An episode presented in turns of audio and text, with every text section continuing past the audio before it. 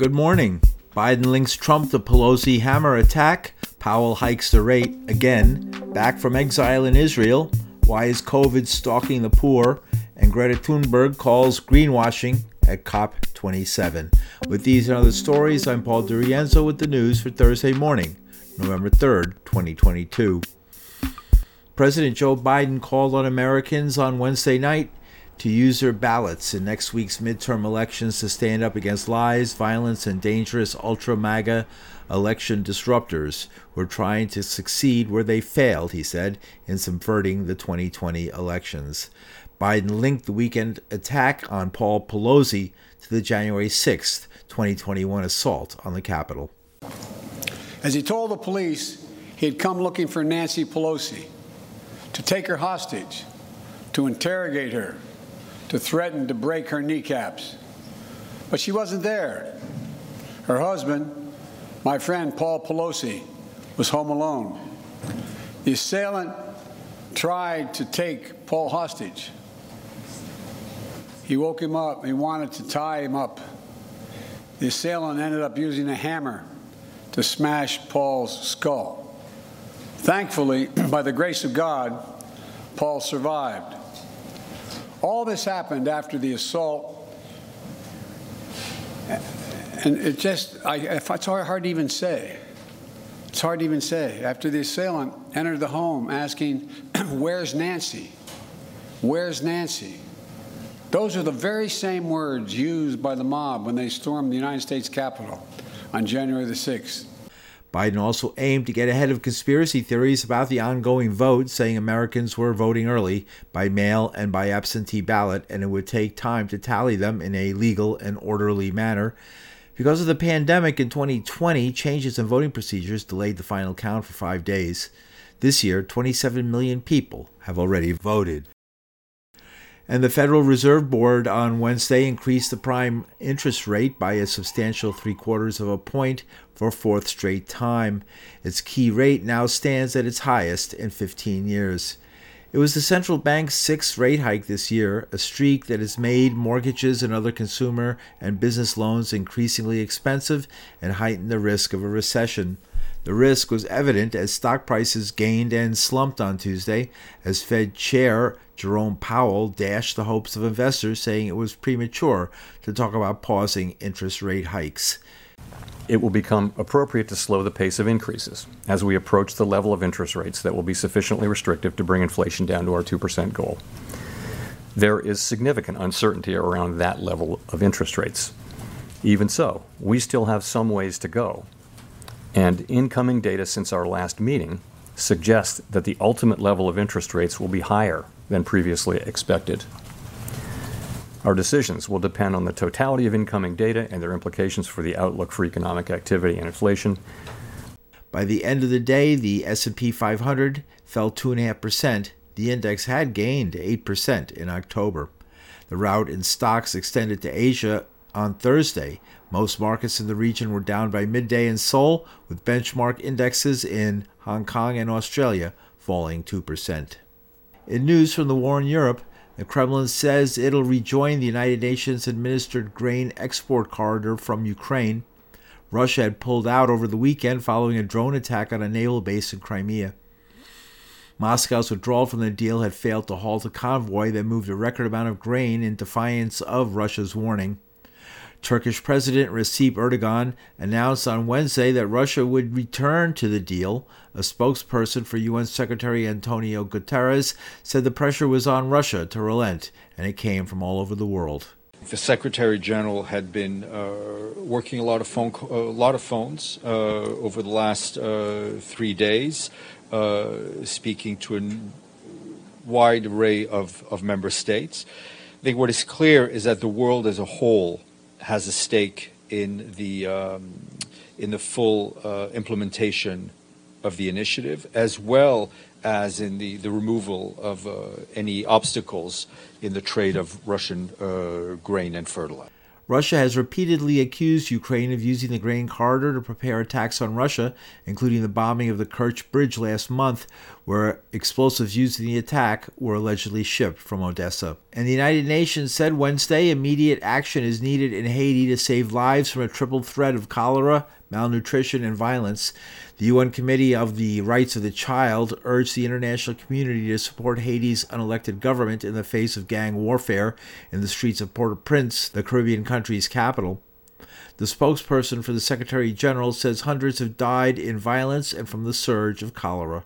The Secretary General had been uh, working a lot of phone, a lot of phones uh, over the last uh, three days, uh, speaking to a wide array of, of member states.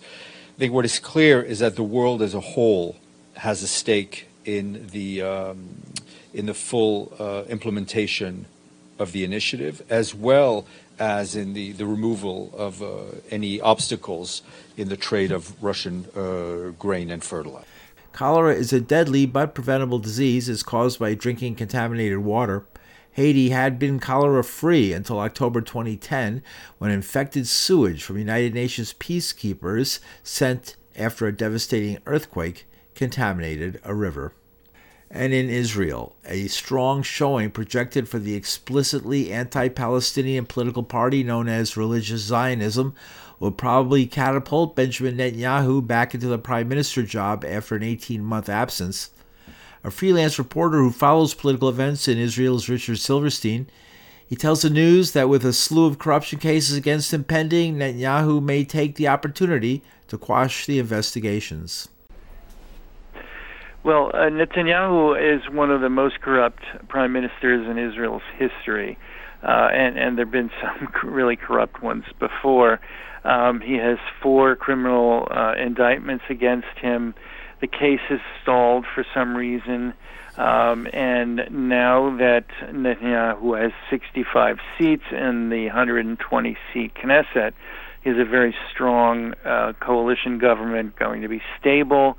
He's going to propose uh, new legislation which will eliminate this uh, these charges, and uh, in addition to hollowing out the judiciary, the independent judiciary, judiciary in general, so um, there won't be any ability to uh, bring him up on these charges, and he won't be threatened with having to resign as prime minister, which he would if he was convicted under current legislation. So um, he's going to skate uh, in in this thing, and uh, it's going to mean that corruption will it'll be uh, the wild west in terms of corruption, not just on the political level, but in in commerce and uh, everyday life it seems like his name is falling in this pattern of Bolsonaro, Trump, Orbach. I mean, all these corrupt, you know, some of these uh, people in Kazakhstan and different places, uh, uh, corrupt politicians who've risen to populist power.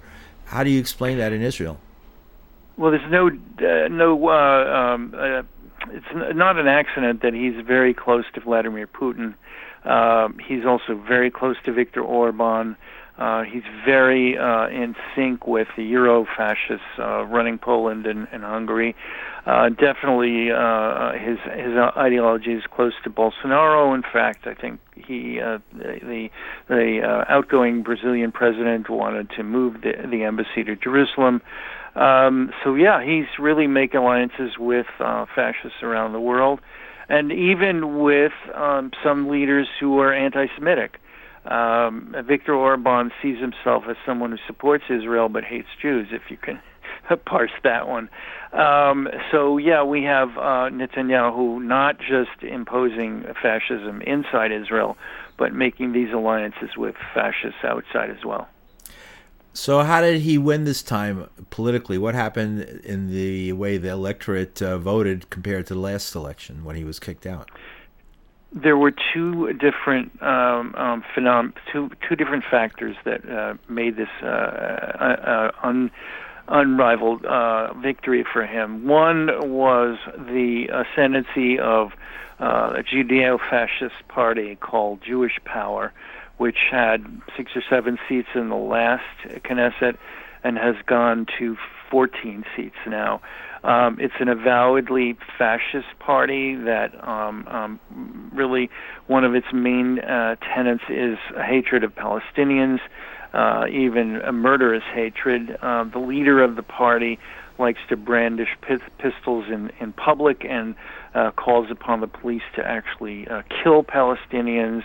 And um, so that party has become extremely powerful and really is the kingmaker in this coalition. And the two leaders are angling for major uh, ministerial posts. So there's never been a Kahanist actually in Israeli cabinet, and there will be two of them now. So that's the one factor. And the other is that um, the the uh, Zionist left, which is basically Jewish left parties, um, were decimated. Um, one of the the main one called Meretz is not even going to enter the Knesset for the first time, maybe in its entire history over decades. The other problem is that the Israeli-Palestinian parties, the four of them, splintered.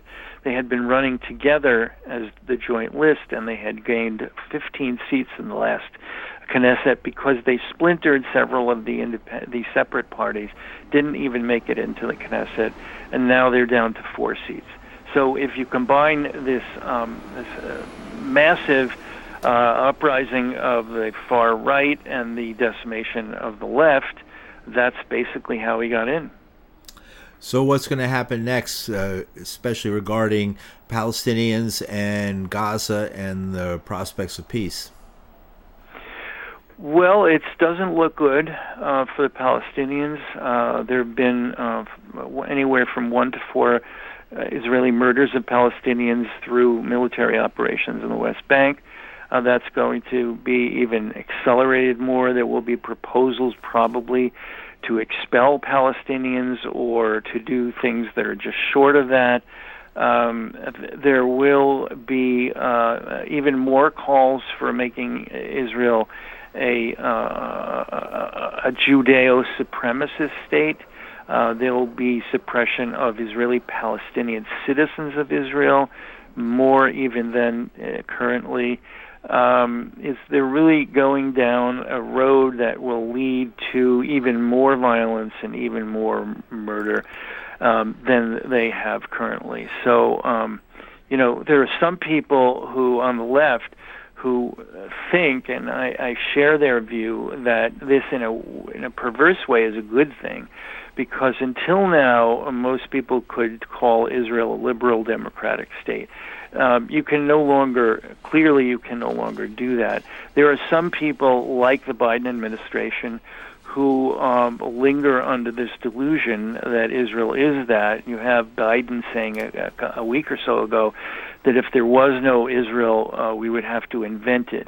Uh, anyone who talks like that now is completely delusional, um, and and I think that Israel's support in the world is going to plummet, and I think uh, groups like the BDS movement are going to uh, become stronger because they are the only alternatives to this uh, Judeo-fascist state. Richard Silverstein is a freelance reporter who follows political events in Israel. The left wing Zionist party Meretz could lose six seats in the Knesset, a rout for the left leaning coalition of liberals and Israeli Arabs that forced Netanyahu from office a year and a half ago. In COVID news, Last month, the Colorado Policy Agenda published a report that nearly one fourth of Latinos in the state are living with long term COVID symptoms. The reports also stated Latino parents are three times more susceptible to long term COVID than Latinos without children. The director of research at the Latino Policy Forum in Illinois is Noreen Shagru. She says the problem starts with access to health care. We know that Latinos are the socio are the racial or ethnic group that's least likely to have insurance. When COVID hit, going to doctors and hospitals if you didn't have insurance required money. People weren't going to go. In addition, um, we know that, at least here in Illinois, the group, the racial or ethnic group most likely to be earning less than $15 an hour and working are Latinos. You've got people working in low wage jobs. You have people not having access to primary health care. not having access to the health care system either because they don't have insurance or they don't have the money to access. A pandemic hits, people still have to work. At the same time, we had initial resources, and Illinois was a little bit different because the state actually stepped in and provided resources independent of families' immigration status. But let's remember that the first round of support for people who were taking huge economic hits and immigration was used as a metric. And at the same time, we had the discussion of the public charge, which was a threat hanging over people, any community where there were immigrants or mixed status families. You had this constellation of political and economic and pre existing structural conditions that really put the Latino community in a position to really take a huge hit. The deaths to people 20 to 59, the age adjusted death rates, the high rates of infection. In Illinois, we were, the Latino rates were significantly higher than every other racial or ethnic group. Latinos were also the group least likely to be tested. So we knew that those rates were even higher than what was being reported. The age adjusted rates indicated that it was young Latinos who were being hit very, very hard, working age and parents. In the report that we did, people told us they, in community conversations, and this is in the report, people feared taking a test. They were told by employers if you take a test and are positive and you let us know, we're going to fire you. What you think is the prescription for this?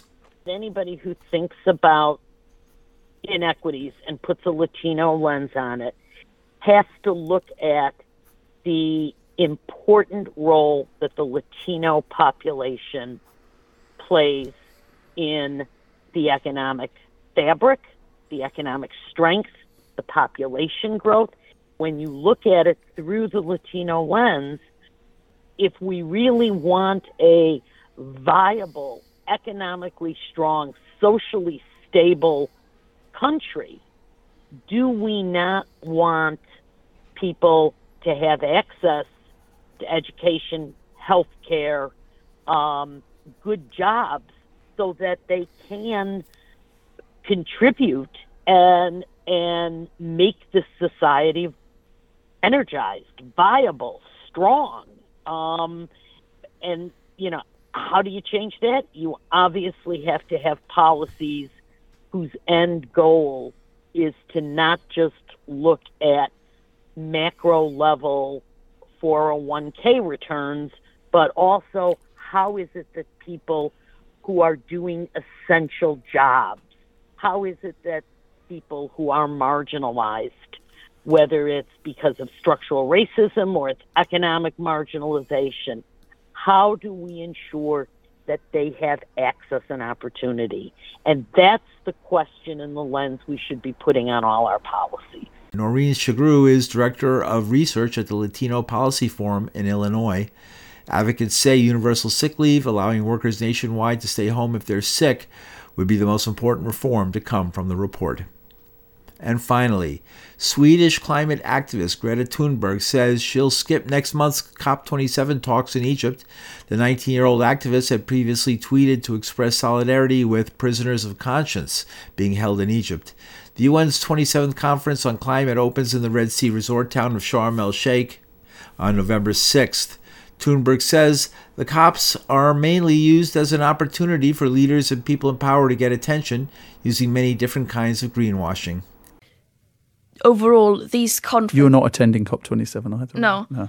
Overall, these conferences of parties are now more or less, I mean, they're more or less designed in a way which allows and even encourages countries to, and nations and world leaders to, to cheat and use other loopholes in these schemes to benefit themselves by using by excluding large parts of emissions, by using baseline manipulation, by excluding historical emissions, and, and etc., not focusing on the global aspect of justice, and so on.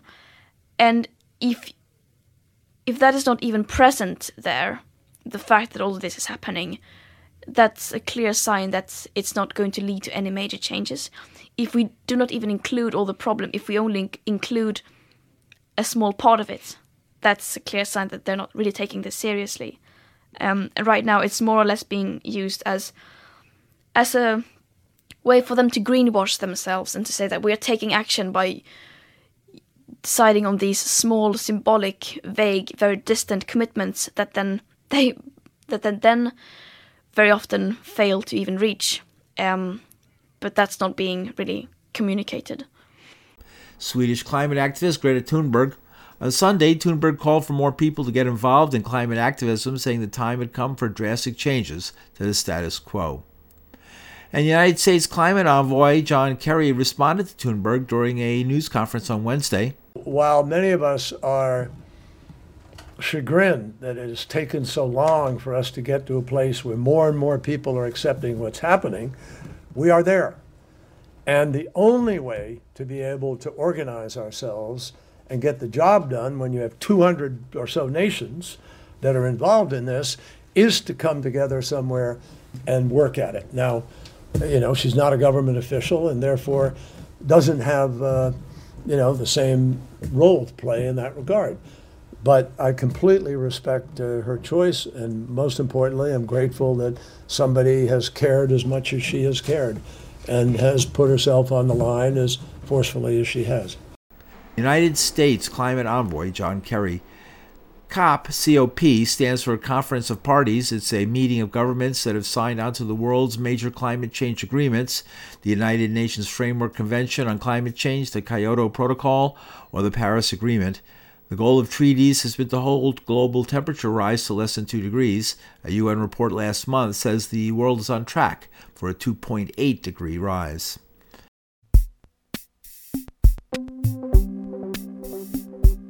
And that's the news for Thursday morning, November 3rd, 2022. The news is produced and written by this reporter. You can find the news at pauldirienzo.com. From New York City, I'm Paul DiRienzo. Thanks for listening.